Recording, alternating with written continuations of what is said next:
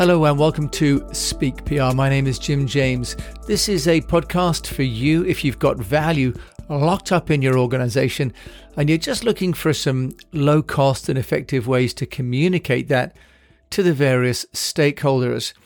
I've been running my own international public relations agency since 1995. I've also been an entrepreneur on three continents, so I know what does work for clients and for my own companies. And that's what I want to share with you on this Speak PR podcast. Now, today I'd like to look at content. We have at EastWest PR the Speak PR program, and it has Storify, Personalize, Engage, Amplify, and to know. So, engage is all about engaging with content. Now, content is actually a very sophisticated, although simple part of anybody's plan. And the old adage is that content is king. That's never been more true with social media. So, we're going to look today at some of the issues that are facing companies and company owners when it comes to creating content. And we'll look at just the heart of what makes great content and what you can use as a simple device to determine whether you're creating compelling content that's like to be shared or dull content that's unbearable and is going to be deleted. So, first of all, let's just look at what content is. Content is the material that we provide to the various audience groups across all the different channels. It can be text, it can be images, it can be video, it can be audio, or any derivation of those four. And in terms of the platforms, it could be on social media, it could be on broadcast, it could be on print, could be signage in store or it could be in the announcements that you give out in store or when people are waiting on hold on the phone line. So, content is really how we package up the information that we've got that we'd like to share with our audiences. Now, content creation and the content creation strategy actually takes some thinking about, especially as the organization gets larger, and especially if you move across languages. Now, I've been lucky enough to have lived in Singapore and in China, also in Africa and America. And I can tell you that the movie is absolutely right. A lot of things get lost in translation. So, one of the aspects of content is that we must look at the audiences that we're going to be sharing that with, not just thinking about them by who we employ, but or who we're selling to, but their cultural differences the education level differences, for example. So let's look at the five elements of content first, and then we can drill down into some other research about content. So, content, first of all, um, must be consistent. It must be consistent because there is information being shared across multiple platforms. And if it is not saying the same thing across all these different platforms and moving in time and in sequence, in coordination, then either the same person reading inconsistent information will be lost, or different people reading information about the same company which reads differently will have different impressions of the company. So inconsistencies can affect practical issues. For example, it could be an inconsistency about signage, which maybe leads people to a different part of the store. Uh, but it can also affect the company's brand recognition, but also the reputation. So being consistent is a key part of the messaging and the content creation strategy. The second part is that it must be readable. So when we create content, nothing's more important than making it easy to understand. Now, understandable, um, when we talk about Wiio's law, which has nine different impacts on miscommunication, they say that anything that can be misunderstood will be misunderstood.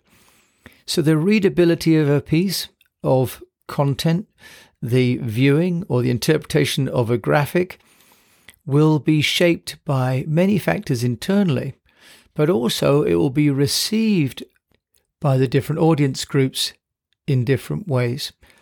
So we have to bear in mind that in some countries, white, for example, is for weddings, and in others, it's for funerals. So thinking about our content, that it's readable, means it needs to be simple. If it's going to be used and read or watched in other cultures, how do those images or words play out when they're either translated or just seen?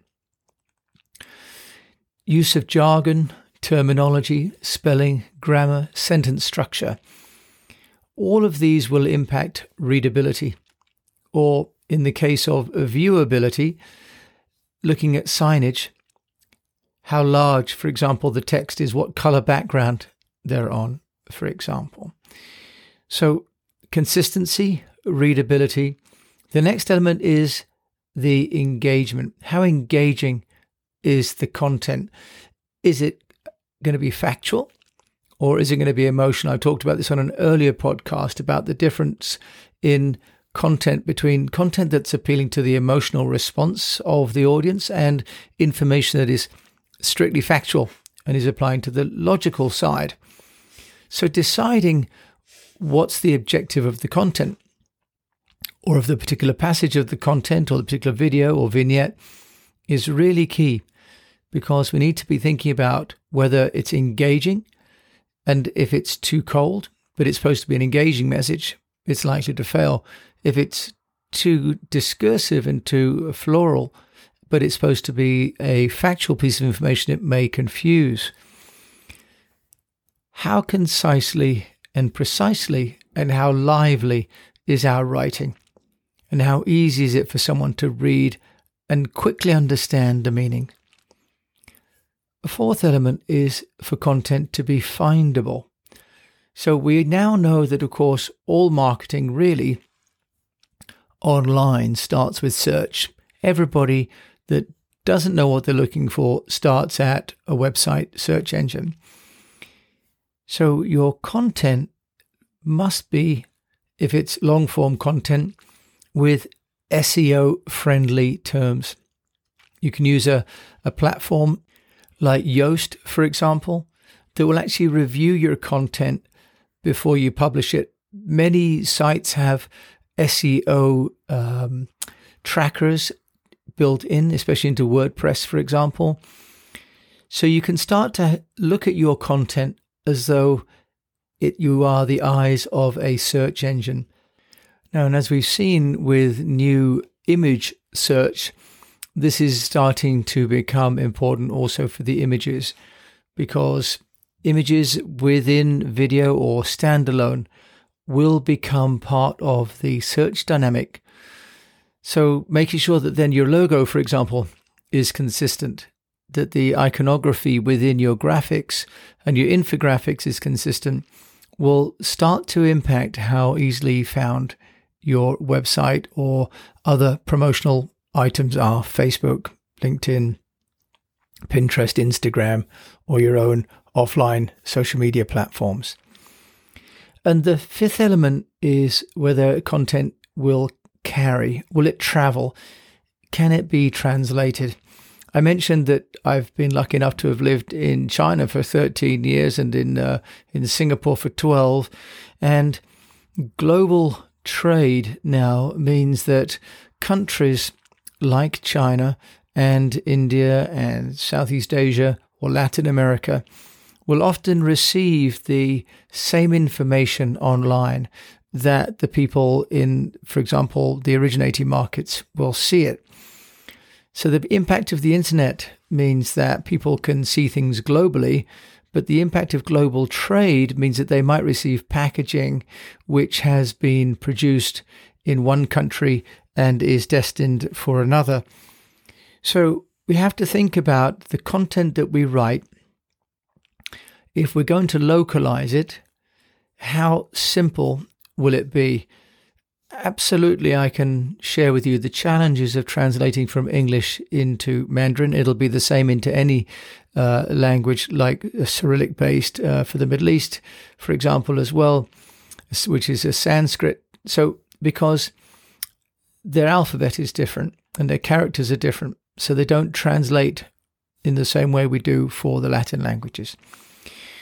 This means that sentences need to be shorter, examples need to be clearer, less use of metaphor and simile, for example, less use of humor, which would be culturally sensitive. So, if you're not going to localize the language by writing it in country, make the language that you are using as easy to translate and as safe from mistranslation as you possibly can. I'd like to just talk then about the use of jargon as well. Often companies like to write content which is full of jargon because it makes them seem like authorities. Now, there was a study done in America, the results of which came out in February of this year by the Ohio State University.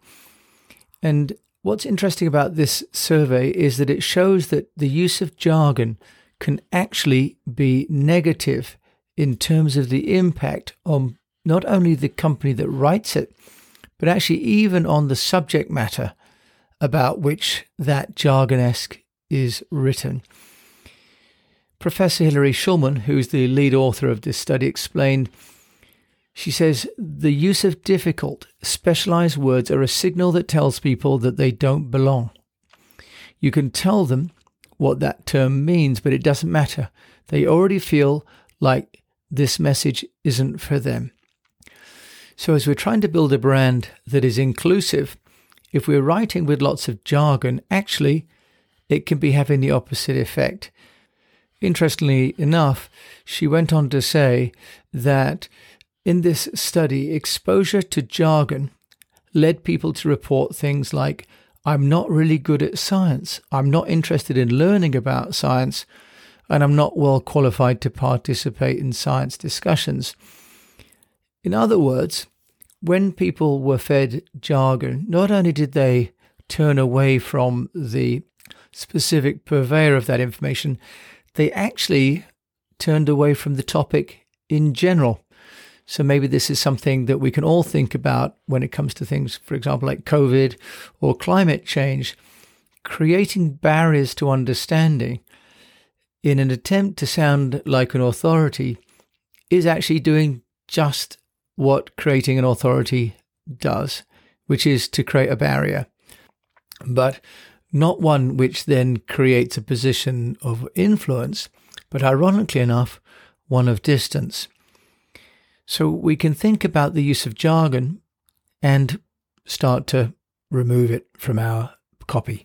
Now, I'd like, if I may, just to draw in your mind a diagram that I've developed here based on some content from a website called contently.com. And I have basically four quadrants. I'd like you to think about maybe a Battenberg cake, for example. So across the top, I have novelty, and across the vertical axis, I have readability. Now, the premise here, of course, is that in order to get anything published, or to be read or even then to be shared, something needs to be novel, it needs to be news. But the other element to this is that it needs to be easy to read. So, what we have in our bottom left corner is we have content that is low novelty factor and low readability. In the top left box, we have content which is low novelty but is easy to read. In our bottom right hand corner, we have content that has low readability but high novelty. And in the top right hand corner, where we normally have, for example, the shooting stars in the Boston Consulting Group matrix, for example, we have content which is highly novel and is highly readable. Now, the content in the top right is going to be the most likely to be read and to be shared, and that's what we really want. The content that is in the top left, which is low novelty but easy to read, is possibly going to be shared because it's easy to read, not very interesting, but if I've got time, I might share it. The content in the bottom right, which is very novel but is very complicated to read, will possibly be shared, but probably only amongst those people who really are on the inside of that, people that like the jargon or people that are maybe in a niche group. And in my bottom left, I have content that is not new and it's not easy to read. And that's not going to be shared. In fact, it's just going to be unbearable. So, this is a very simple four way matrix, like a Battenberg cake or a, a square window. We're aiming for content to be in the top right hand corner, which is highly readable, highly shareable. For that, very simple, needs to be novel and easy to read. Makes sense, doesn't it, really? And then it needs to be consistent. It needs to be easy for people to translate. And it needs to be content that has been written to be engaging. It also needs to be consistent across all the organization.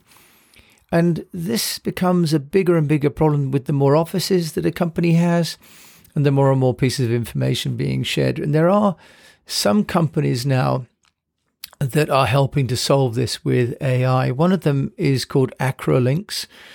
And Acrolinx has a software which basically starts to create some templates, starts to create through AI, through AI analysis, some guidance and some what they call anchoring environments. So, for technical documents, for sales brochures, for website, for press releases, there's certain terminology that the whole company can adopt.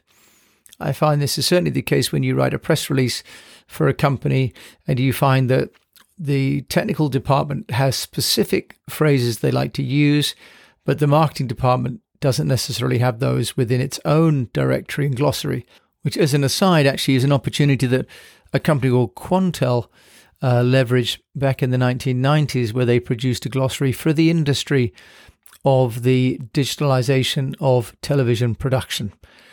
So, companies like Siemens, for example, which is using this Acrolinx content creation platform, are aspiring to have consistent content which is organization wide. And that's important because if you're giving out different messages to different parts of the organization, then different customer groups will be getting different information as well. But synchronizing that organization wide has become a bigger and bigger challenge.